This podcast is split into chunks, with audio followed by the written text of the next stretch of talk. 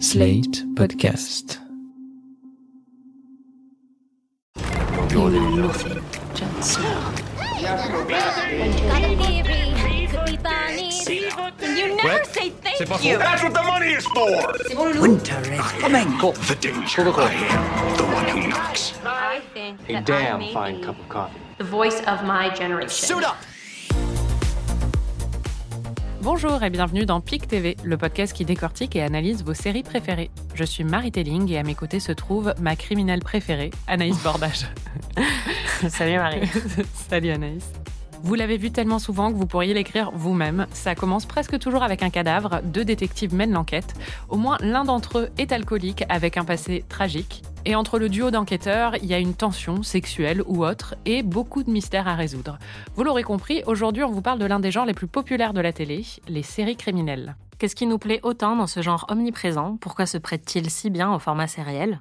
Existe-t-il des enquêteurs heureux? Et quelles sont nos séries criminelles préférées? On vous dit tout dans cet épisode. Mais avant ça, le pic de la semaine. Anaïs, c'est quoi ton pic? Mon pic cette semaine, c'est que, en fait, ça fait depuis le début de l'année que j'ai pris une euh, carte qui me donne accès à toutes les bibliothèques de Paris. C'est un pic troisième âge, mais c'est ça. bah non, mais en fait, ça peut paraître euh, tout bête, mais je comprends pas pourquoi je l'ai pas fait avant. Ouais, en bah fait, j'ai déjà lu euh, cinq livres que je n'ai pas payés. Et euh, ça m'a pris cinq minutes. J'ai rempli un formulaire en trois secondes. Ils m'ont donné une carte et ils m'ont dit vas-y, éclate-toi. Et vraiment, je trouve ça génial. Donc euh, voilà, prenez une carte à votre bibliothèque locale. euh, Ça vous permettra d'économiser et de lire plein de livres super. Et si les services de la Bibliothèque de Paris nous écoutent, vous pouvez nous sponsoriser. c'est clair. Et toi, c'est quoi ton pic? Mon pic, c'est que je suis en train de regarder enfin Station Eleven, dont on a déjà parlé plusieurs fois dans le podcast et dont on va sûrement parler à nouveau quand on fera un épisode sur The Last of Us. On en avait parlé, c'est une série post-apocalyptique. On a toutes les deux lu le livre et beaucoup aimé le livre. Mon pic, c'est un élément en particulier, c'est Daniel euh, Deadweiler qui euh, joue le rôle de Miranda dans la série et qui est absolument stupéfiante. L'épisode 3 tourne entièrement autour d'elle et euh, ça m'a ému aux larmes pendant tout l'épisode. C'était vraiment magnifique et elle est géniale dedans. Et c'est vrai que l'épisode de 3 de The Last of Us qui est sorti il y a quelques semaines, qui est un épisode très émouvant et c'est aussi l'épisode 3, cette émotion un peu de fin du monde, ça m'a fait penser, et cette idée aussi d'amour et d'amour perdu peut-être, ça m'a fait penser à, à la scène de, de Miranda à la fin de l'épisode 3 et vraiment je recommande, on l'a déjà fait, mais je recommande aussi euh, Station Eleven. Alors aujourd'hui, on parle pas de séries post-apocalyptiques, mais de séries un peu déprimantes parfois aussi. Les séries criminelles. Alors d'abord, avant de commencer, on va peut-être définir ce qu'on entend par une série criminelle. Anaïs, quelle est la définition? Selon nous Quand on a voulu concevoir cet épisode, on a tout de suite pensé au murder mystery en fait, euh, aux séries euh, qui commencent avec un meurtre et où il y a une enquête et un mystère à résoudre. C'est pour ça que par exemple, on va pas forcément inclure Breaking Bad ou The Wire dans les séries criminelles, même si c'est des séries qui ont le crime pour thème principal, mais euh, il n'y a pas forcément cette notion d'enquête et de mystère. Et puis il y a une atmosphère très particulière dans beaucoup des séries criminelles dont on va parler. Et c'est pas forcément ça qui caractérise des séries comme Breaking Bad ou, ou The Wire ou même 24 heures chrono par exemple, qui est plus une série policière, même s'il y a aussi des éléments d'enquête et de meurtre euh, dedans. Donc voilà, en gros, il faut quand même qu'il pleuve et que les gens aient l'air euh, très tristes. Ou qu'ils fassent très moite et qu'ils aient l'air très tristes. voilà, c'est ça. Et qu'il y ait un corps de femme à poil à un moment. Oui, la plupart du temps, malheureusement. Ouais. Il faut dire que les séries criminelles, on voulait en parler parce qu'elles sont omniprésentes à l'écran. C'est un de nos genres préférés. Enfin, plusieurs de nos séries préférées font partie de ce genre. Et c'est un genre qui est présent depuis les débuts des séries télé. Il y a une série qui s'appelle euh, Man Against Crime qui est sortie en 49 et qui est sortie trois ans après les débuts euh, des séries télé. Et dans la première décennie de la télévision américaine, il y a déjà eu des dizaines de crime shows, de séries criminelles. Donc c'est vraiment un genre qui passionne la télé et qui se prête vraiment très bien au format sériel, on va voir pourquoi, et qui existe depuis les débuts de la télé. J'ai pas du tout vérifié cette information, mais je pense qu'il y a sans doute une corrélation avec le fait que même du côté du journalisme, en fait, les faits divers étaient très répandus euh, à l'époque et que c'était une énorme préoccupation en fait euh, populaire les crimes à cette époque-là, de la même manière que plus tard, il y a eu plein de trucs sur les serial killers parce que c'était devenu une grosse préoccupation populaire. Oui, et puis enfin, Agatha Christie ou Conan Doyle avaient déjà été des écrivains à grand succès et très populaires, donc c'est un genre qui a toujours beaucoup plu. Edgar Allan Poe aussi, dans la littérature, dans le journalisme aussi, et bien sûr à la télé. Et dans les années 30, il y avait une grande mode aussi dans, au ciné des films de gangsters, par exemple. Mm. Et ça a été étudié, on a montré que c'était aussi parce qu'on était en pleine grande dépression et que les gens euh, regardaient ça parce qu'ils voulaient, euh, ils s'identifiaient un peu au profil du gangster qui se libérait du poids de la société alors que eux étaient écrasés par ce poids-là. J'ai parlé récemment à une chercheuse qui m'a raconté ça, je trouvais ça très intéressant. Mais donc c'est un genre qui plaît beaucoup et qu'on a vu au fil des années quand même. Il y a des grands classiques, il y a Colombo évidemment. Moi j'adorais Arabesque quand j'étais petite, je le regardais avec ma grand-mère. C'est vraiment une série à la Agatha Christie qui est très cosy en fait, avec une vieille dame qui enquête un peu à la Miss Marple. Très euh, troisième âge aussi, comme ma carte de bibliothèque. Très troisième âge, mais euh, vraiment bien écrite, euh, intelligente et une bonne série, quoi. Et à chaque fois avec une intrigue de la semaine.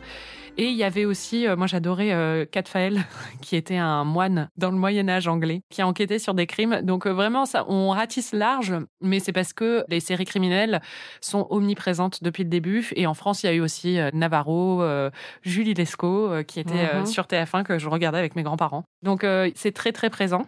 Anaïs, je sais que tu regardais pas forcément toutes ces séries justement. Non, pas forcément, étant un euphémisme, je ne regardais pas ces séries. Voilà, mais toi tu as eu quand même, euh, ceux qui écoutent Ami le savent, tu as eu euh, une éducation aux séries criminelles à travers une des plus grandes séries criminelles de l'histoire. J'ai nommé Twin Peaks. Bon, Twin Peaks est à l'origine de tout. Euh, dans la vie et dans la culture. Mais hum, à la télévision, euh, c'est effectivement une série qui a déjà placé tous les codes de la série criminelle euh, les plus connus. Donc déjà, bah, l'atmosphère un peu pluvieuse, un peu sombre, le cadavre découvert de la femme à moitié nue ou nue, justement la figure de la victime qui était parfaite, même si déjà Twin Peaks avait un discours sur le sujet beaucoup plus complexe que des séries qui sont sorties 20 ans plus tard ou 30 ans plus tard. Surtout, le truc qui était assez révolutionnaire avec Twin Peaks, c'était la durée du mystère. C'est-à-dire que qui a tué Laura Palmer, c'était la tagline de la série pendant très longtemps, puisque, spoiler, le mystère n'a été résolu qu'à la moitié de la saison 2. Harry, it's Cooper. Meet me for breakfast 7 a.m. the hotel lobby. I know who killed Laura Palmer. No, it can wait till morning. Et à l'époque, c'était inédit, le plus grand mystère euh, jamais vu à la télévision. Avant ça, c'était qui a tué JR dans Dallas et ça avait duré quatre épisodes. Et c'était déjà insoutenable pour le public d'attendre quatre épisodes avant d'avoir cette révélation. Or, Twin Peaks a vraiment, vraiment joué avec les nerfs euh, du public. C'est même ça qui a causé sa perte puisque Lynch et Mark Frost ont été euh, mis sous pression par la chaîne pour révéler qui avait tué Laura Palmer parce que ABC, la chaîne, ne supportait pas qu'il fasse attendre aussi longtemps. Donc oui, c'est le premier mystère à long cours de l'histoire de la télé. Et c'est vrai que c'est intéressant parce que traditionnellement, les séries criminelles, c'est des séries procédurales et des séries épisodiques où euh, il y a un mystère par épisode. C'est vraiment la version la plus classique des séries criminelles, en tout cas jusqu'aux 20 dernières années. C'était les formules justement de Colombo, d'Arabesque. À chaque fois, ça commence par un meurtre et il faut le résoudre. Dans Colombo, ce qui était intéressant, c'est qu'on savait, nous, qui avait tué. Hmm. Et on voyait en fait le processus d'investigation de Colombo. Mais la plupart, on ne sait pas et euh, il faut euh, résoudre le, le mystère. Et c'est vrai que ces séries-là, avec un mystère par épisode, se sont multipliées complètement dans les années 2000, où il y a une énorme mode des séries procédurales. C'est devenu même comique, c'est-à-dire qu'il euh, y avait les experts, il y a les experts à Miami, les experts à la base c'est à Las Vegas, les experts à New York. Ensuite, il y a eu JAG, c'est une série normalement qui se passe dans une cour de justice militaire. Mais ce qui est intéressant avec JAG, c'est qu'elle a donné naissance à NCIS qui donc est la brigade d'investigation de l'armée. Ensuite, on a eu Bones, où c'était une euh, spécialiste des ossements du musée d'histoire naturelle de Washington qui enquête avec un agent du FBI. Ils n'ont jamais fait de crossover avec euh, Ross. J'aurais pu venir enquêter, ça aurait été trop bien. Et euh, on... c'est devenu comique, quoi, parce qu'il y avait à chaque fois la même formule avec euh, souvent un agent du FBI et ensuite euh, une partenaire ou un partenaire qui euh, a un talent spécial et très spécifique qui l'aide à résoudre des crimes. Et ça a été vraiment la très grande mode. Et il y avait aussi, bah, par exemple, on l'a toutes les deux vu ça à l'adolescence, je le sais, FBI porté disparu, donc sur une brigade qui s'intéressait juste aux portés disparus. Et il y a eu aussi Cold Case, qui était sur les affaires classées, qui était à la même époque et je crois par les mêmes producteurs aussi. Donc vraiment, cette mode, ça a explosé complètement. Il y a eu énormément de tropes et de clichés autour de ça. Et alors qu'il y avait cette euh, explosion de séries procédurales du côté américain, il y a eu une explosion aussi côté scandinave dans ce qu'on appelle le scandi noir, qui a eu énormément de succès à ce moment-là aussi avec une série en particulier qui s'appelle The Killing. C'est une série qui s'inspire énormément de Twin Peaks à l'époque où je l'avais vu, c'était à l'époque de sa sortie et je n'avais pas vu Twin Peaks. Là, j'ai revu hier soir le premier épisode pour me rafraîchir un peu la mémoire parce que ça avait été une grosse découverte à l'époque et c'était devenu un énorme succès en Grande-Bretagne, par exemple, où ça a donné naissance aussi à une très grosse mode des séries euh, policières et criminelles du côté anglais, comme euh, Broadchurch ou des choses comme ça, avec euh, des enquêtrices en général au cœur du récit.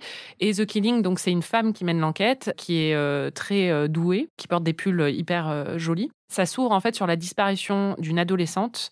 On ne sait pas où elle est passée. Il y a ces scènes où en fait on découvre les parents qui apprennent sa disparition avec le père au téléphone avec la mère. Euh, il y a aussi une scène où on voit sa meilleure amie qui est en cours et qui comprend que quelque chose lui est arrivé parce qu'elle n'arrive pas à la joindre et que quelqu'un demande si euh, quelqu'un a vu euh, la jeune fille Nana qui a disparu. Et donc il y a plein de scènes comme ça qui rappellent énormément Twin Peaks. En plus, il y a l'atmosphère. c'est aussi pour ça que les Scandinois plaisent. Il fait pas très beau, il fait nuit très tôt. Les paysages sont, surtout au Danemark, assez plats. Et il y a un côté un petit peu déprimant, mais dans lequel on aime bien se baigner. Quoi. Tu décris toutes les raisons pour lesquelles je regarde pas ces séries. c'est vraiment, moi, je veux que ce soit à Las Vegas, qu'il y ait des lumières partout, des mecs qui sont oranges. Moi, c'est ça que je veux, tu vois. Bah ouais, mais enfin, Twin Peaks, les premières saisons, c'est pas oui, ça. Oui, mais non, il y a voilà, un côté mais, euh, plus. Mais au moins, c'est aux États-Unis, ils mangent des donuts, tu vois. Oui, et ils boivent du café et ils sont là, ouais, la cherry pie, quoi. Alors que vraiment, les gens qui sont en manque chronique de vitamine D. Euh, ouais, bah, c'est vraiment ça dans, dans, The Killing, très clairement. Et euh, il y a une intrigue qui dure sur toute la saison qui est autour de la disparition de cette fille et avec aussi euh, une intrigue un peu politique qui est mêlée à ça. Ça a tenu en haleine beaucoup les gens. Et en même temps, il y avait aussi Millennium qui était sorti, la trilogie de Stieg Larsson, qui était sortie à peu près à la même époque. Et donc, il y a eu un gros regain d'intérêt, ou même pas un regain, il y a eu un gros intérêt pour ces séries scandinaves. Et d'ailleurs, The Killing a été adapté après en version américaine, qui est une version bien moins bonne, mais qui se situe à Seattle, dans l'État de Washington, comme euh, Twin Peaks. Donc il y a vraiment une filiation à, à ce niveau-là.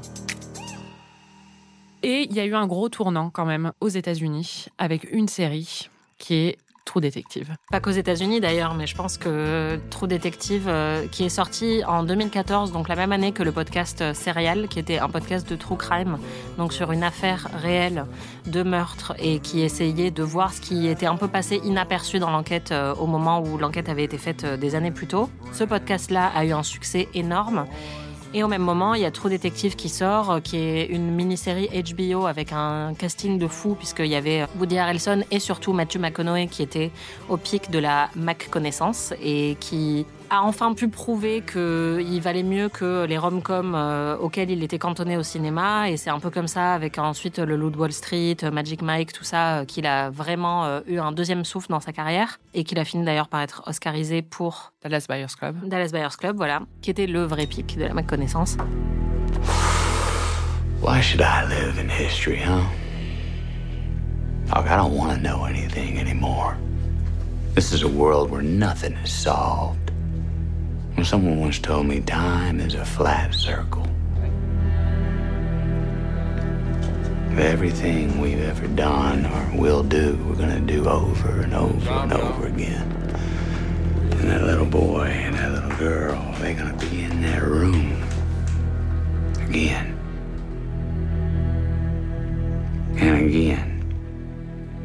And again. Forever.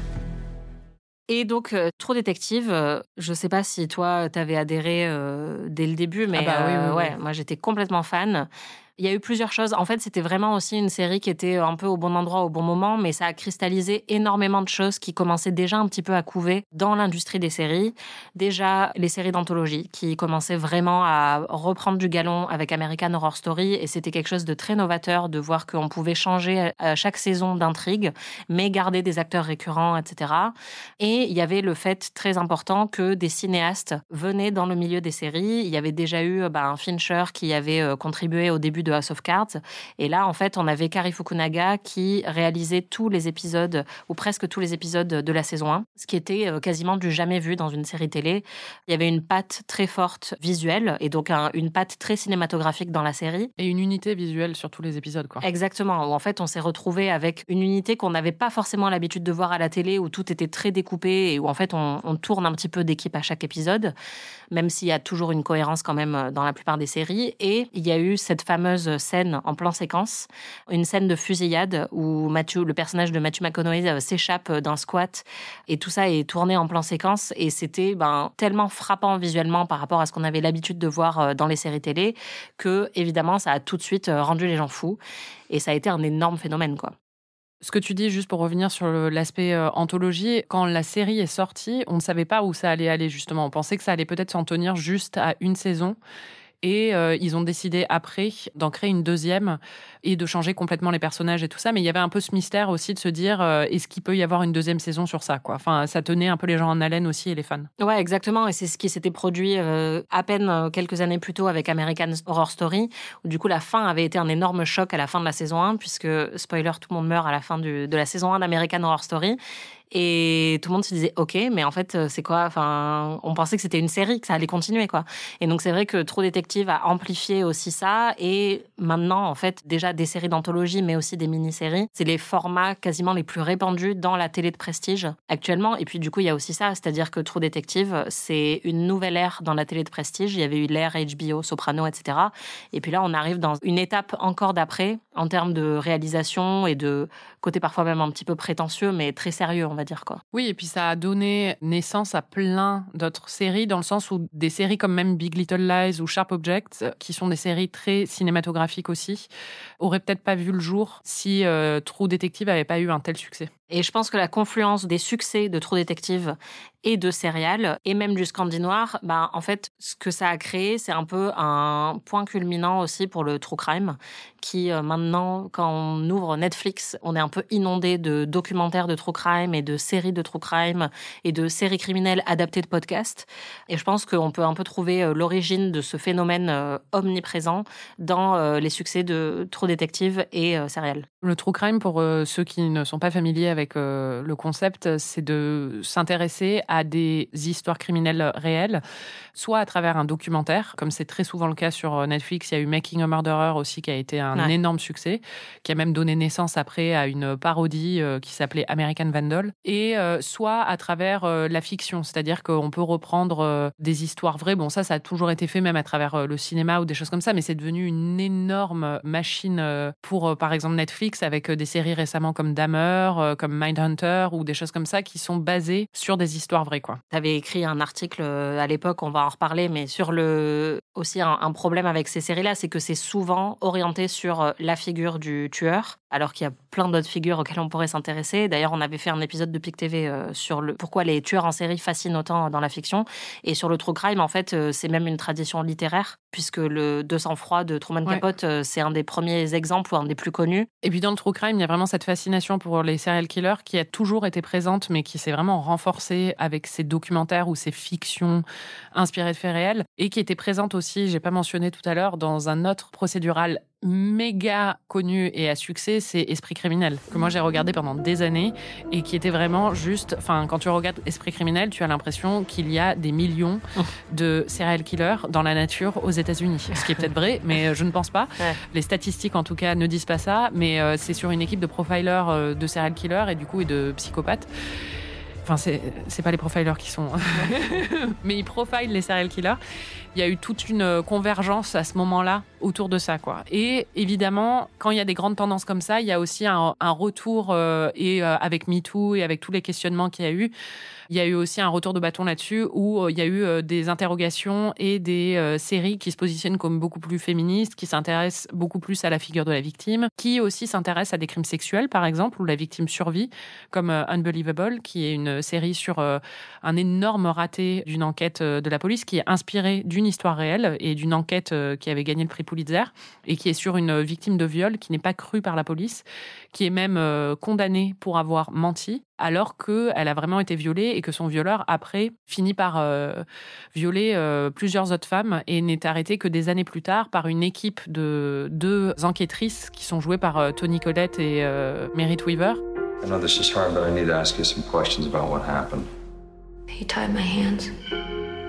He said if I screamed, he'd kill me. No signs of forced entry. Doors and windows were locked. No DNA. Not a single neighbor saw or heard a thing. He brought a blindfold, but nothing to tie her with. Would a shoelace even hold her? You think Marie made up the attack? I'm pretty positive that it happened. Pretty positive or positive? They just kept asking me the same question. How come your story doesn't add up? I wanted to go home. I don't have a victim here. It's bogus. She made it up. Ça, c'était vraiment euh, une série euh, bah, Netflix pour le coup, mais qui euh, vraiment a pris le parti de s'intéresser beaucoup plus à la figure de la victime et bah, au système judiciaire et assez raté, quoi. Ouais, je pense que c'est un des phénomènes les plus récents qu'on observe dans l'évolution des séries criminelles, c'est justement ce côté féministe et féminin. Même si tu l'as dit, enfin des exemples d'enquêtrices, il y en a depuis quasiment toujours à la télé. Bah, il y a eu The Fall avec Gillian Anderson. Il faut parler aussi de New York Unité Spéciale, qui pour le coup est une série qui date depuis les débuts des années 2000, qui en est à sa 24e saison quand même. Depuis 99 et qui est avec une enquêtrice femme aussi. C'est une équipe d'enquêteurs et euh, ça se passe à New York et c'est focalisé entièrement sur les crimes sexuels. Donc il y avait déjà une focalisation sur ces sujets aussi à travers cette série, même si c'était pas une dominante dans toutes les séries autour. Au contraire, c'était plus une minorité. Mais cette série, il faut quand même euh, souligner qu'elle a existé même avant euh, les séries récentes qui s'y intéressent. Quoi. Oui, bien sûr. Et je pense que ce qui change aujourd'hui, c'est que le format procédural avec un cas de la semaine est euh, devenu un format qui est très tradit et qu'on retrouve moins dans la télé de prestige. Et par contre, dans la télé de prestige, on observe vraiment un tournant vers euh, des longs murder mystery qui sont avec une focalisation féminine, que ce soit Big Little Lies, Sharp Objects ou Top of the Lake euh, en 2012 ou 2013. Ou Mare of Easttown plus récemment. Ouais. qui sont avec non seulement des enquêtrices, mais aussi de vraies problématiques en fait autour du sexisme et de la violence patriarcale. Et d'ailleurs, bah moi c'est quasiment, enfin toutes mes préférées. Oui, bah, moi aussi. Hein. C'est celle-là, ouais. Enfin, en fait, ce qui est intéressant avec euh, tout ce que tu as cité depuis le début, c'est que depuis la création de la télé et même avant, le genre criminel s'est toujours fondu dans toutes les tendances de l'époque. Et donc, que ce soit les tendances euh, littéraires, les tendances euh, du début de la télévision, que ce soit, comme tu disais, la comédie et les documentaires, il y a eu Trial and Error aussi, qui était un peu le Arrested Development du crime, quoi. Et que ce soit les formats, en fait, que ce soit des séries procédurales, que ce soit des séries prestige faites par des cinéastes. Enfin, on a vraiment en fait euh, des séries criminelles dans tous les genres. Il y a même, euh, par exemple, dans les sitcoms, euh, Brooklyn Nine-Nine, qui reprend un peu ce format d'enquête à chaque épisode, même si c'est une sitcom, donc c'est plutôt drôle. Mais ce qui est intéressant avec Brooklyn Nine-Nine, c'est que ça a aussi été représentatif d'une autre, d'un autre mouvement récent, qui est la remise en question, en fait, de la police. Les figures des policiers ont toujours été glorifiées et mises au centre des récits des séries criminelles, même s'il y a pas mal de séries criminelles qui tournent aussi autour de journalistes comme Sharp Objects ou bah, d'enquêteurs du dimanche comme Arabesque. Mais le plus souvent, c'était quand même euh, des séries qui euh, mettaient euh, la police sous un jour très positif. Par exemple, là, j'ai revu True Detective et ce qui est intéressant, c'est le personnage de Rust qui est joué par Matthew McConaughey, justement, dit plusieurs fois que bah, les policiers sont dans une position de pouvoir où ils abusent de leur pouvoir. Enfin, il y a pas mal de commentaires là-dessus dans True Detective et sur euh, la corruption justement de la police.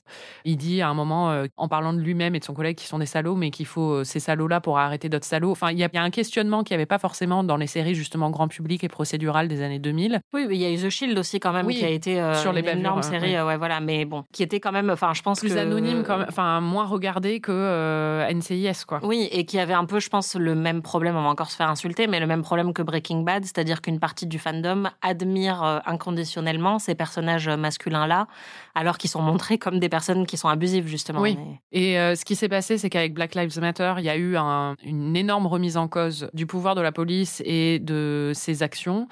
Et bah, une série comme Brooklyn Nine-Nine, qui est euh, sur une télé, une chaîne de télé NBC qui est réputée pour être à gauche, qui est écrite par Mike Schur qu'on a interviewé, qui est quelqu'un qui est connu aussi pour être euh, à gauche, avec des questionnements sur la moralité et des choses comme ça.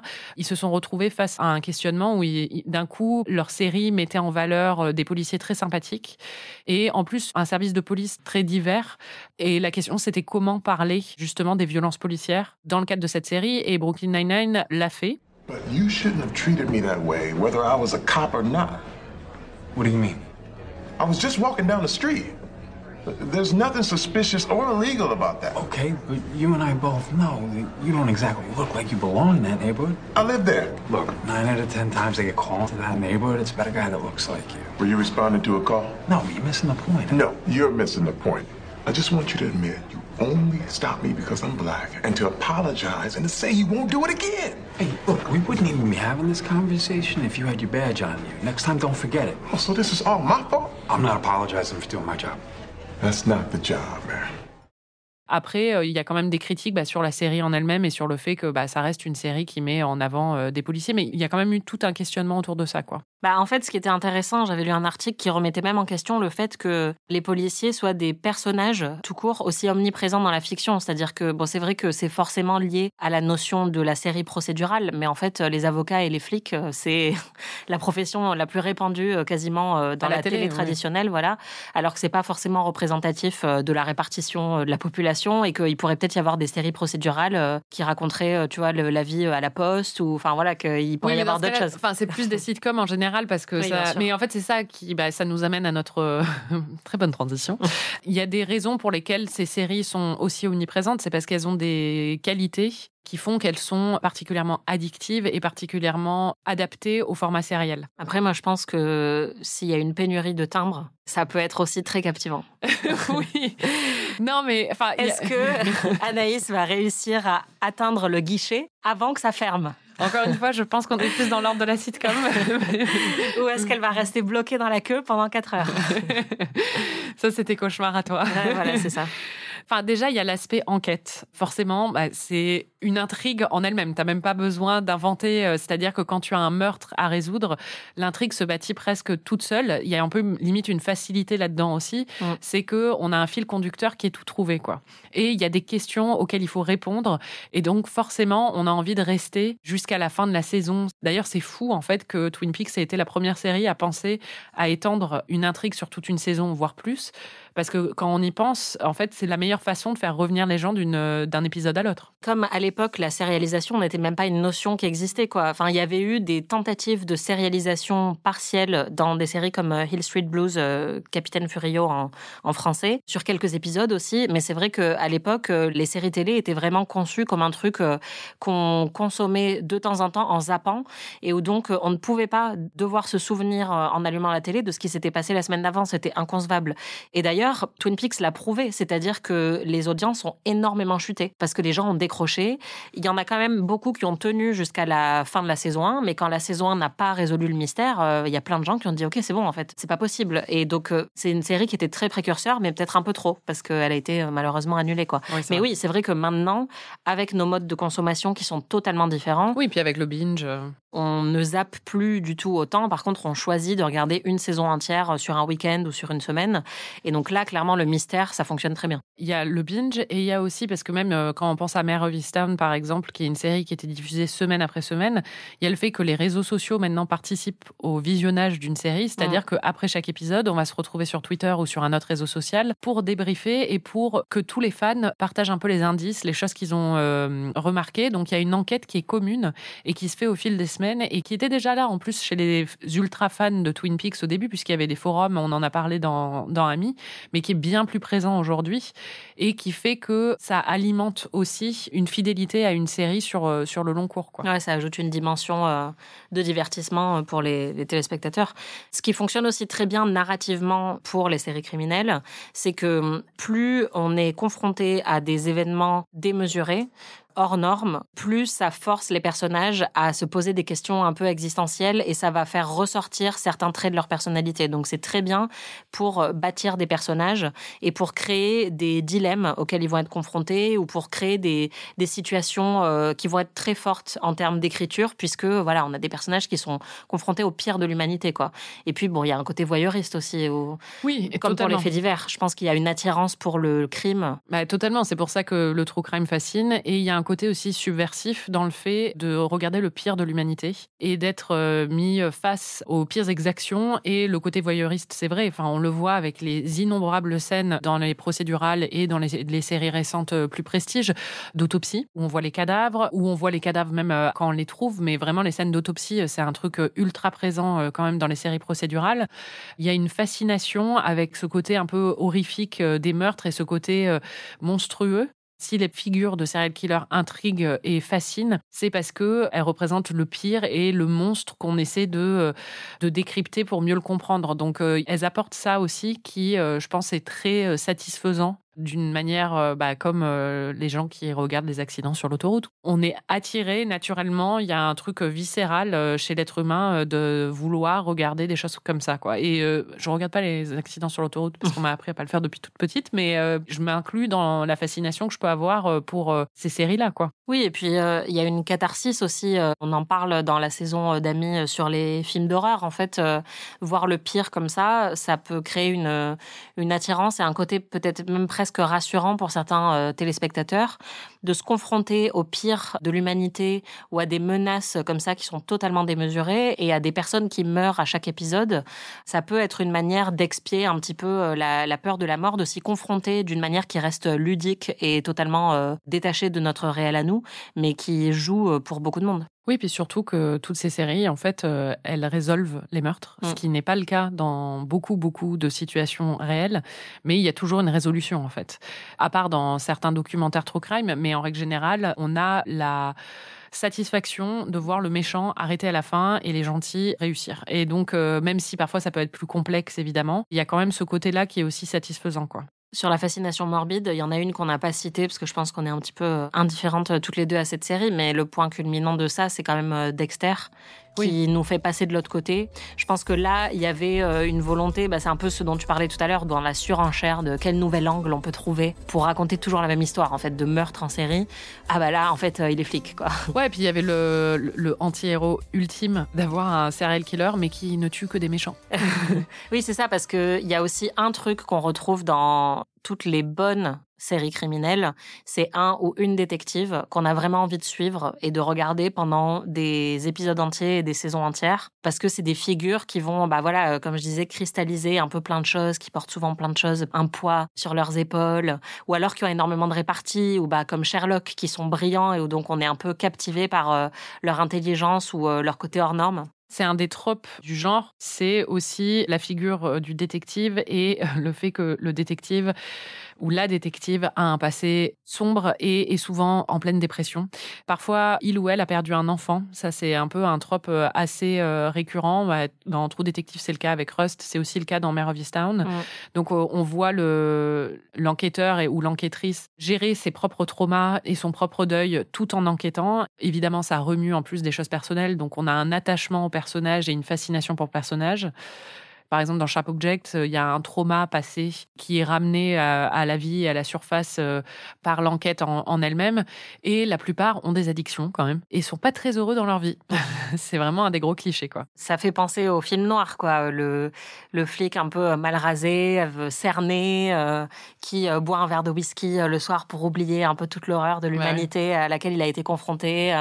je pense les deux tropes qui m'agacent le plus avec ça, c'est déjà la manière dont on va glorifier l'autisme ou les, le fait d'être un peu neurodivergent et à quel point ça nous rend brillants dans les enquêtes? Il y a le côté soit dépressif et alcoolique, soit le côté, comme tu disais, brillant. Et enfin, il y a eu toute une tendance d'enquêteurs Asperger, enfin, où on leur diagnostiquait des Asperger, même House, c'était des enquêtes médicales, mmh. mais c'était ça aussi. Mais par exemple, dans Esprit criminel, il y a un personnage qui est très mignon, je me souviens plus de son nom, mais qui est sur, sur le spectre, c'est dit clairement. Et il y en avait vraiment beaucoup. Même dans Bones, en fait, Brennan, la spécialiste des os, elle est aussi sur le spectre. Donc il y a vraiment un cliché autour de ça aussi, quoi. Ça, c'est vrai que c'est un petit peu réducteur, mais c'est vrai que c'est un gros cliché de la télévision et de la télévision procédurale, puisque ça permet de renouveler à chaque nouvel euh, épisode. Euh, il y a encore un nouveau truc que le mec doit résoudre.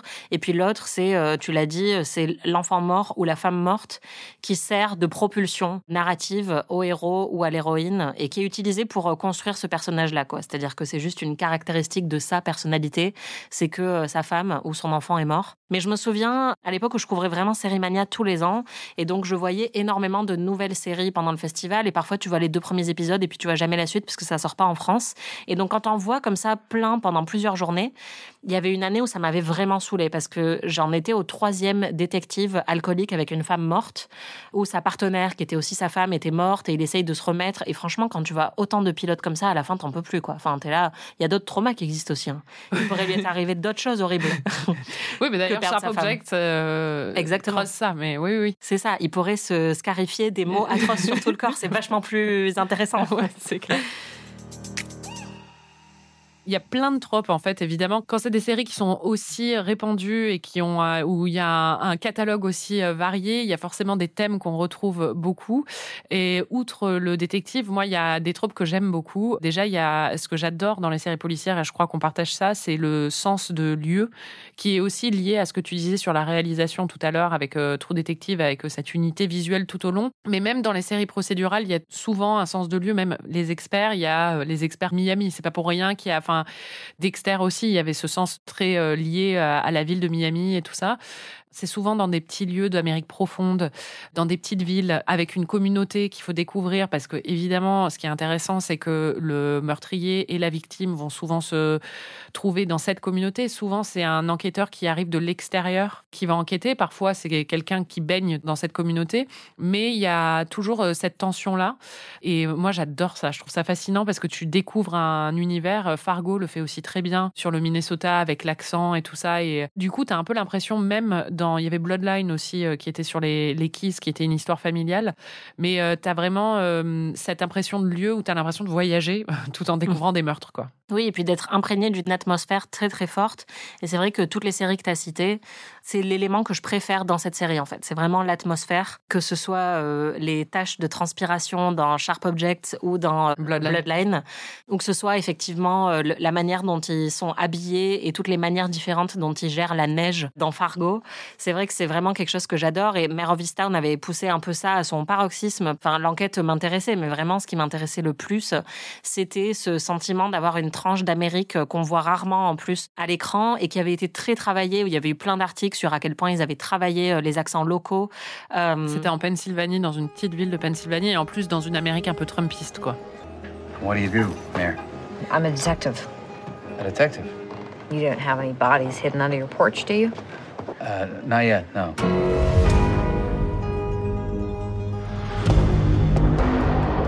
The Easttown Police Department received a call reporting a dead body in Creedham Creek. Get that son of a bitch. Who did this? Because if you don't, I'll kill him myself. I can feel it happening again. This expectation from people to be something I don't think I'm good enough to be. Les journalistes qui font le podcast The Watch sur les séries, ils viennent de Pennsylvanie et ils disaient que c'était hallucinant, en fait, tous les petits détails qu'il y avait dans la série où ils avaient l'impression d'être propulsés dans leur enfance. Tom et Lorenzo aussi, nos blogueurs préférés. Voilà, parce que c'était les expressions, mais c'était aussi la marque de soda. Enfin, c'était vraiment quelque chose de très, très puissant. Et donc, c'est vrai que c'est assez fascinant. Moi, j'ai aussi adoré ça dans The Outsider, qui est sorti sur HBO il y a quelques années et qui est adapté d'un livre de Stephen King. Et forcément, dans les œuvres de Stephen King, il y a aussi ce sentiment de lieu qui est hyper important. Et donc là, pareil, c'était dans une petite ville américaine, euh, un petit peu grise, euh, qui a un peu ses usages très particuliers. Et c'est vraiment la raison la plus forte pour moi qui me fait revenir dans une série Top of the Lake, pareil. Enfin, en fait, sur la petite île euh, avec la forêt et tout. Enfin, c'était incroyable où elle va commander un flat white au début, et t'es là, ah ok, c'est la Nouvelle-Zélande. Ouais, puis c'est ça qui attire aussi dans les séries britanniques, par exemple Broadchurch qui se passe sur la, côte anglaise, The Fall en Irlande du Nord. En fait, ce qui est fou, c'est que toutes ces séries, on peut les situer. Tu, mm. tu dis n'importe quelle série, on sait où ça se situe, parce qu'il y a vraiment ce sens de lieu qui est très très très fort. Et euh, ouais, moi aussi, c'est ce que je préfère parce que ça nous fait voyager, quoi. Et l'autre élément où je pense qu'on est toutes les deux totalement d'accord, c'est la tension sexuelle. C'est un énorme trope de ce genre. Heureusement, parce que sinon ce serait tellement sombre et déprimant. Mm. Il y a toujours, toujours une tension sexuelle entre les deux détectives en règle générale. Par exemple, dans Sharp Object, c'est entre la journaliste et le euh, policier. Mais il y a vraiment toujours une tension. Dans True Detective, c'est entre euh, Rust et la femme de son partenaire. Mm. Génial. et dans tous les procédurales, d'ailleurs, ça a été... Euh, c'est une de leurs recettes de succès parce que les, procédurales, justement, ils n'ont pas ces enquêtes qui durent pendant une saison entière. Donc, pour tenir sur le long cours en enchaînant des petites intrigues, ce qui tient les fans, c'est de savoir si oui ou non les deux enquêteurs vont finir ensemble. Et Bones, j'ai regardé quatre saisons ou cinq saisons de Bones, mais parce que je voulais juste les voir finir ensemble, quoi. Ouais, bah c'est le Will They, Won't They, euh, le fameux dont on a déjà parlé euh, dans d'autres épisodes de PIC TV, qui est euh, un des ingrédients principaux du procédural, effectivement. Et c'est vrai qu'en plus, dans des séries un peu sombres, ça fait vraiment du bien. Moi, NCIS. Ah bah, Ziva et, ah et Tony. Ah, Ziva et Tony. Tony et Kate aussi, c'était. Attends, Tony, c'est le chef avec les cheveux gris, là? Ah, toi, tu parles de. Non, non, Tony, c'est euh, celui qui a été problématique, l'acteur, au final. Ah oui, le connard, un peu, là. C'est un peu un connard. Ouais, non, parce que moi, ce qui m'intéressait le plus, je crois que c'était Kate et le chef de NCIS. Bon, il n'y avait pas trop de. Euh, si, ils avaient une histoire et tout, et quand elle est morte, il était hyper triste. Euh, moi, c'est ça qui m'a. Pour moi, c'était plus un truc paternel, mais. Euh, non, je crois Encore une fois. Il y avait une histoire. non, non, non, il y avait une histoire euh, où il y avait une histoire avec une autre, mais en tout cas, moi, c'était lui. Il y avait une histoire avec une autre, ça c'est sûr, oui. Mais, oui, clairement, c'est celui avec les cheveux gris qui m'attirait le plus. Bon, ben voilà, que voulez-vous On ne change pas, on ne peut pas changer du jour au lendemain. ah, t'es tellement génial. Et bon, je pense que le trope dont on a déjà parlé, qui nous, pour le coup, euh, nous saoule le plus à toutes les deux, c'est l'objectification des femmes, des cadavres euh, féminins. Dans True Détective, pour le coup, ça c'est vraiment, euh, il y a même une mise en scène du cadavre et c'est mm. censé être, enfin, ça fait partie aussi de l'horreur du crime, mais il y a une satisfaction aussi dans la façon dont c'est filmé, quoi. Quand on parle justement d'objectification des cadavres à l'écran, on parle toujours du cadavre de True Détective. On sait même pas qui c'est en fait. Oui, on bah sait juste qu'elle a des et qu'elle est morte, quoi. Et en fait, cette euh, invisibilisation dans beaucoup de récits de la victime et cette focalisation sur euh, la figure fascinante et mystérieuse euh, du serial killer ou du meurtrier et le fait que la plupart des victimes sont soit des femmes ou des enfants, ce qui est quand même un biais aussi parce que quand on regarde la grande majorité des victimes de meurtres aux États-Unis, c'est des hommes parce mmh. que bon, c'est des meurtres qui sont liés souvent à des histoires de gangs ou des choses comme ça, mais c'est plus des hommes. Mais il y a un biais vraiment dans les séries criminelles il y a un biais sexiste en fait dans ces séries qui moi a toujours été le truc qui me dérange. Dans certaines séries, j'arrive à l'outrepasser. Enfin, par exemple dans True Detective, mes séries préférées sont celles qui justement ont un commentaire sur ça ou euh, vont au-delà de ça, quoi. Je pense qu'on peut apprécier les séries individuellement parce que, comme True Detective, euh, elles ont plein de qualités, mais voir aussi que le résultat global de décennies de ça, c'est que ça contribue à la représentation des femmes principalement comme des victimes et que ça, ça a un effet réel en fait dans la vie euh, quotidienne, quoi. En fait, moi, ce qui me dérange le plus, c'est pas forcément cette tendance, c'est la multiplication des séries autour de ça. En fait, c'est quand je vois des tendances des modes sur Netflix autour des serial killers, surtout autour des documentaires euh, true crime, où en plus, tu n'as même pas, ce, pas de recul de la fiction, mais où tu as une dramatisation de l'histoire du serial killer. Le pire exemple pour moi, c'est vraiment, euh, comment il s'appelle, euh, Ted Bundy, les tapes de Ted Bundy. Donc, on, a en fait tout un, documentaire où on écoute la voix de Ted Bundy raconter sa life, quoi. Enfin, et les victimes sont mentionnées une demi-minute par épisode. Pour moi, ça, c'est révoltant. Et c'est ça qui me dérange. Mais je pense que dans le genre de la série criminelle, il y a tellement de choses qui arrivent à faire des commentaires là-dessus, où il y a tellement de fois où c'est fait beaucoup plus intelligemment, que je reste une fan du genre, tout en étant très critique de cette tendance-là. Et par exemple, Damer, je sais que ça a eu énormément de succès. Je n'ai aucune envie de le voir. Bah, moi, Damer, j'ai regardé le premier épisode parce qu'on m'a demandé de le faire. Et en fait, je sais de ce que j'ai lu qu'il y a un revirement à la moitié de la saison où là, d'un coup, on montre la perspective plus des victimes ou de la famille. Mais je trouve que c'est un peu ça le problème aussi, c'est que récemment, on a de plus en plus de séries qui essayent de faire ça, mais de manière artificielle. Et ça veut pas dire qu'on t'a quand même pas forcé pendant quatre ou cinq épisodes à voir euh, des gens se faire massacrer. Oui, d'être dans euh, la tête d'un serial killer. Et avec euh, quelque chose qui est euh, bah, souvent assez sordide, en fait. Et il y a un attrait pour le sordide que je trouve parfois un petit peu dérangeant. Enfin, je peux comprendre aussi, voilà, encore une fois, je suis fan de films d'horreur, tout ça, mais je pense qu'on devrait vraiment s'interroger sur qu'est-ce qu'on aime dans ce genre de récit. Et je pense qu'il y a des gens qui se posent pas trop la question, alors que ça ne peut qu'être sain. Et moi, vraiment, quand j'avais lu ton article sur la place trop faible qu'on accorde aux victimes dans les récits de true crime, ben, ça a totalement changé mon appréciation de, des œuvres de true crime et des œuvres criminelles depuis. Et c'est vrai que bah, du coup, j'en apprécie moins. Donc euh, c'est un peu dommage, mais tant mieux, ça veut dire que maintenant j'ai une réflexion qui est un peu plus éduquée dessus. Quand on a connu des affaires criminelles de façon plus personnelle ou des choses comme ça, ce qui a été mon cas sur euh, une amie à moi, quand on voit la couverture en fait de l'affaire en question par la presse et qu'on est de l'autre côté en fait, qu'on connaissait la victime, il y a un choc vraiment sur la façon dont c'est traité et sur l'objectification de la victime et sur euh, le manque total de considération pour euh, la personne qu'elle était et pour son entourage et les gens qui lui ont survécu. Ce traitement euh, fait divers, on le retrouve vraiment dans les documentaires de true crime et c'est ça qui me dérange et on le retrouve par extension dans la fiction aussi.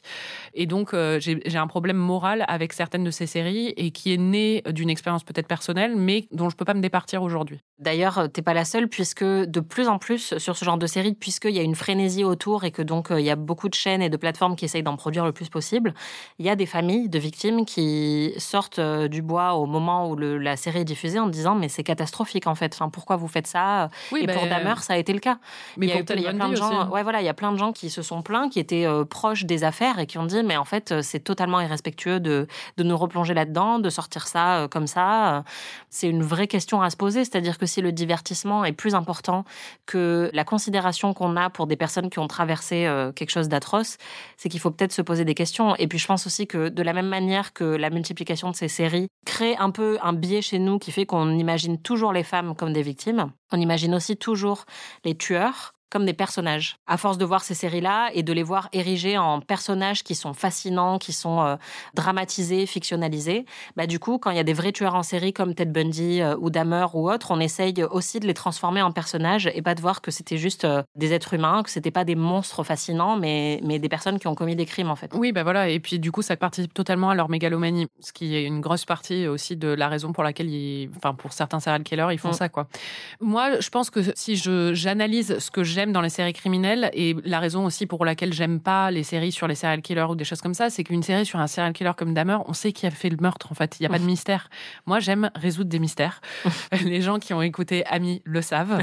Je suis apparemment assez bonne pour résoudre des mystères aussi, mais j'adore glaner tous les indices, essayer de me demander qui l'a fait. Et pour cette raison, vraiment, c'est ce genre de séries qui sont plus des séries à indices ou des choses comme ça qui me plaisent. Voilà, exactement. Plutôt que euh, une étude euh, d'un serial killer, quoi. Je suis d'accord. On s'est dit euh, qu'on avait envie de faire cet épisode euh, aussi pour faire un petit classement et de voir chacune quel était un peu notre top 5 de nos séries criminelles préférées. En numéro 5, je vais mettre Mare of qui est sorti récemment, enfin relativement récemment. On avait fait un épisode dessus. D'ailleurs, ma mère parlait dans cet épisode. C'est pas la série la plus mémorable qui soit, mais c'était un tel plaisir de la regarder semaine après semaine. Kate Winslet, pour moi, enfin, il y a les tropes justement de elle a perdu son enfant, elle est complètement dépressive et alcoolo, mais en même temps, Kate Winslet est tellement excellente dans ce rôle, il y a un tel sens de lieu et c'était un bonheur de se plonger dedans. J'ai pas adoré la révélation à la fin, mais j'ai bien aimé la prise de risque qu'ils ont fait à un moment où on pense qu'ils ont trouvé, enfin, il y a une première révélation et avant une, une seconde. Je trouve que c'était intelligemment fait, c'est une très bonne série, c'est bien joué et je m'y replongerai avec plaisir. quoi. Moi, en numéro 5, j'ai mis Top of the Lake parce que ça a été un énorme choc quand je l'ai vu. Donc, euh, mini-série de Jane Campion. À cette période, on en a parlé, où les cinéastes commençaient vraiment à arriver en masse dans les séries télé.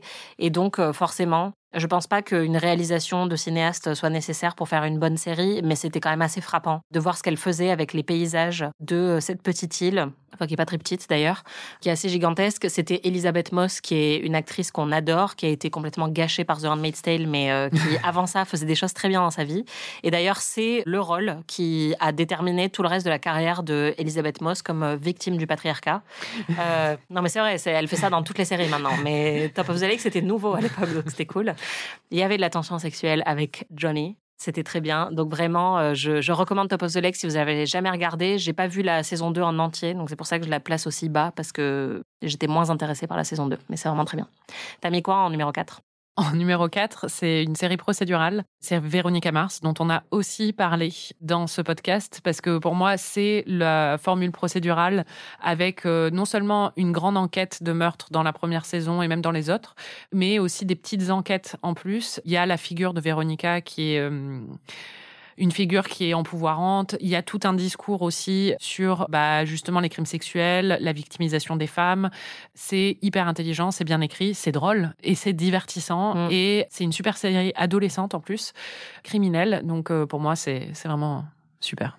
Et toi, en numéro 4 moi, en numéro 4, j'ai mis Fargo. Parce que pour le coup, c'est une euh, série d'anthologie dont j'ai aimé toutes les saisons, qui est totalement farfelue, en fait, comme série, qui a un élément criminel que je trouve euh, toujours assez intéressant, mais il n'y a pas que ça. Il y a aussi effectivement le lieu, les castings à chaque fois de malades. Je saurais pas du tout décrire ce qui se passe dans aucune de ces saisons. En fait, j'ai totalement oublié. Tout ce dont je me souviens, c'est du bonheur pur que j'ai ressenti à chaque fois en les regardant. Et s'il pouvait y avoir neuf saisons de plus de Fargo, je les prendrais avec grand plaisir. Oh, what a day. If that was me, I would have killed that man. If you don't stand up to the boss, the wife, you're just gonna get washed away. You okay there, Bill? Wife made spaghetti for dinner. Seemed ashamed to barf it up.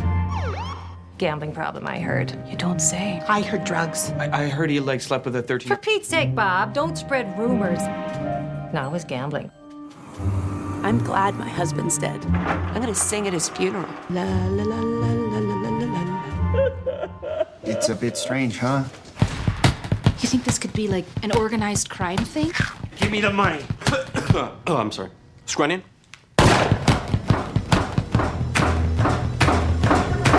I didn't do nothing. I didn't. I just got home.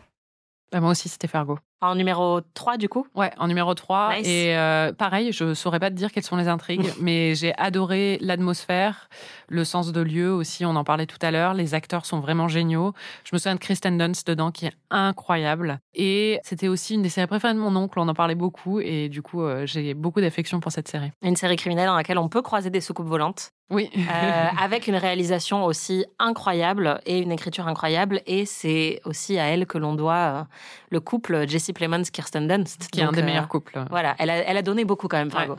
Moi, en numéro 3, du coup, c'est Big Little Lies.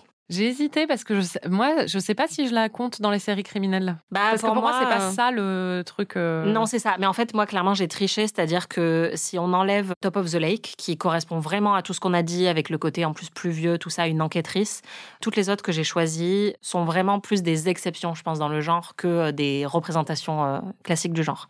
Et Big Little Lies, euh, oui, mais ça reste quand même un whodunit, mais qui est malin parce qu'on ne sait pas qui est mort.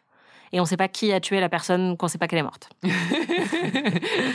et je me souviens vraiment que bah, c'est une des dernières séries Alors après, j'ai pas été dans un bureau depuis longtemps, mais une série dont on parlait au bureau, à la machine à café, comme euh, à la belle époque, où on disait vraiment, moi je pense que c'est telle personne, moi je pense que c'est telle personne, j'ai lu des trucs, mais je suis pas sûre, est-ce que tu as regardé cette semaine? Mais oui, vraiment, ça a été euh, incroyable. Et puis, bah pareil, enfin, bouleversement total dans le monde des séries, mini-série avec un casting euh, quasiment 100% cinéma, une réalisation de Jean-Marc Vallée totalement incroyable, saison 2 par Andrea Arnold, mon héroïne. C'est le top du top, quoi. Toi, en numéro 2, c'était qui? Ça va te faire très plaisir. C'est Twin Peaks. Ah. Sur euh, l'intrigue, ça a été un tel bonheur de résoudre cette intrigue. c'est tellement drôle, absurde, brillant et en même temps, l'intrigue est tellement bonne. Et en plus, le personnage vraiment de l'agent Cooper est l'apothéose du policier euh, qu'on aime voir à l'écran, même si évidemment ça a été déconstruit depuis et tout ça, mais droit, intègre, brillant, qui mène son enquête et qui en même temps a un petit côté original et drôle. Donc euh, vraiment, euh, Twin Peaks, merci pour cette découverte, Anaïs. Avec plaisir. Moi, c'est ma numéro un parce que je pense que c'est déjà dans mon top de mes séries préférées. Et donc là, à l'occasion de ce top, je me suis dit que c'était l'occasion de la placer là aussi parce que ça a tellement tout changé pour moi. Et je pense qu'en plus, ben, on l'a dit, toutes les autres n'existeraient pas sans elle, en fait, euh, quasiment. Donc, euh, enfin, en tout cas, toutes celles qui ont été euh, après les années 90. Donc, comment ne pas la placer plus haut, quoi? Ah, du coup, je pense que ton numéro 2, c'est mon numéro 1. En fait. Ouais, c'est ça. On a interverti les deux. Mais ouais, moi, mon numéro 2, juste en dessous de Twin Peaks, même si en vrai, je les aime autant toutes les deux, c'est Sharp Objects. On en a parlé dans notre épisode de Pic TV sur les fascinations pour les tueurs en série tout le commentaire sur la féminité de Sharp Objects est un des plus brillants que j'ai vu à la télé, en fait, toutes séries confondues. Donc vraiment, ouais, Sharp Objects, euh, c'est incroyable. Et c'est de toutes ces séries avec Twin Peaks, euh, c'est aussi euh, la seule que j'ai revue pas une deuxième fois, mais même une troisième et une quatrième fois. Oui, moi je l'ai vu trois ou quatre fois. Et en fait, pareil, sens de lieu incroyable, casting impeccable. Enfin, Amy Adams, Patricia Clarkson, c'est vraiment juste le mm. top du top. Et juste, et ça, j'apprécie particulièrement en tant que moi, la révélation finale te fout par terre en fait. Et du coup, ça, quand tu aimes les intrigues et que tu aimes les résoudre, mais qu'en même temps tu aimes être surprise aussi, les dernières minutes du dernier épisode sont le meilleur reveal que j'ai vu mm. de toutes les séries criminelles de ma vie. Et en plus, c'est une des meilleures fins de série de tous les temps. Enfin, c'est c'est une série exceptionnelle et qui, à chaque nouveau visionnage, en fait, peut être appréciée, ce qui est aussi pas toujours le cas des, justement, des parce que souvent, une fois qu'on a eu la révélation, tout le reste tombe un petit peu à plat. Tant qu'on a, on est tenu en haleine, ça marche, et une fois qu'on le sait, on est là, ah bon, d'accord. Oui, mais surtout Broadchurch, je vais pas la revoir. Non, moi non plus, euh, franchement, vraiment pas. Mais euh, même si j'ai bien aimé la voir la première fois, mais non, puis Sharp Objects, en fait, euh, bah, l'intrigue est hyper forte, mais ce qui est hyper fort, c'est la psychologie des personnages et le personnage d'Amy Adams dedans est tellement euh, fascinant. On en a parlé, on a écrit sur elle. On en parlait d'ailleurs dans l'épisode sur les anti-héroïnes, mais on a écrit sur elle dans notre livre sur les anti-héroïnes parce que c'est vraiment euh, un des meilleurs personnages féminins pour moi des 20 dernières années quoi à la télé. Et euh, je voulais euh, pas finir euh, sur Twin Peaks sans mentionner quand même la figure de Laura Palmer. Parce que c'est aussi ça qui fait que cette série est si importante à mes yeux dans les séries criminelles aussi, c'est que c'est une précurseur, elle est arrivée avant les deux tiers de toutes les autres séries dont on a parlé. Et en fait, elle a eu un traitement de la victime qui a suscité la rédaction de plusieurs livres et d'études, euh, enfin vraiment fascinantes. Et on en a beaucoup beaucoup parlé dans le podcast euh, Ami euh, sur Twin Peaks. Et on a écrit sur Laura Palmer dans le livre aussi sur les anti-héroïnes. Quel visionnaire en fait sur la figure de la victime et la manière dont on traite les victimes, soit comme des femmes parfaites, soit comme au contraire des espèces de catins qui méritaient d'être tués. Et comment lui, il a étudié cette dichotomie-là ensuite aussi dans le film Fire Walk With Me et ensuite dans Twin Peaks The Return. Enfin, quel maestro quoi. Anaïs, je crois que tu avais une petite recommandation pour la fin aussi euh, d'une série qui fait pas partie de ton top, mais que tu aimerais que les gens voient. Ça s'appelle Alias Grace ou Captive, selon la traduction. C'est une série, une mini-série sur Netflix par euh, Sarah Polly, qui est une réalisatrice que j'adore, qui est nommée aux Oscars à l'heure actuelle euh, pour Women Talking. Et c'est un vieux meurtre il y a très longtemps, mais je crois que c'est une adaptation d'un roman de Margaret Atwood. Ah oui, voilà, c'est ça. C'est une adaptation d'un roman de Margaret Atwood, exactement. et il y a des éléments assez sombres, parfois peut-être un petit peu surnaturels dans la série, mais pas trop non plus. C'est vraiment génial. C'était PIC TV. Merci Anaïs. Merci Marie. Et merci à vous les Pickies de nous écouter toutes les semaines. Vous pouvez retrouver tous les épisodes de PIC TV sur Slate Audio ou sur votre appli de podcast préféré. Si vous avez aimé ce podcast, parlez-en autour de vous et n'hésitez pas à nous mettre 5 étoiles et un petit commentaire. Et n'oubliez pas de vous abonner à notre autre podcast, Ami, dans lequel on se fait mutuellement découvrir certaines de nos œuvres préférées. À très vite!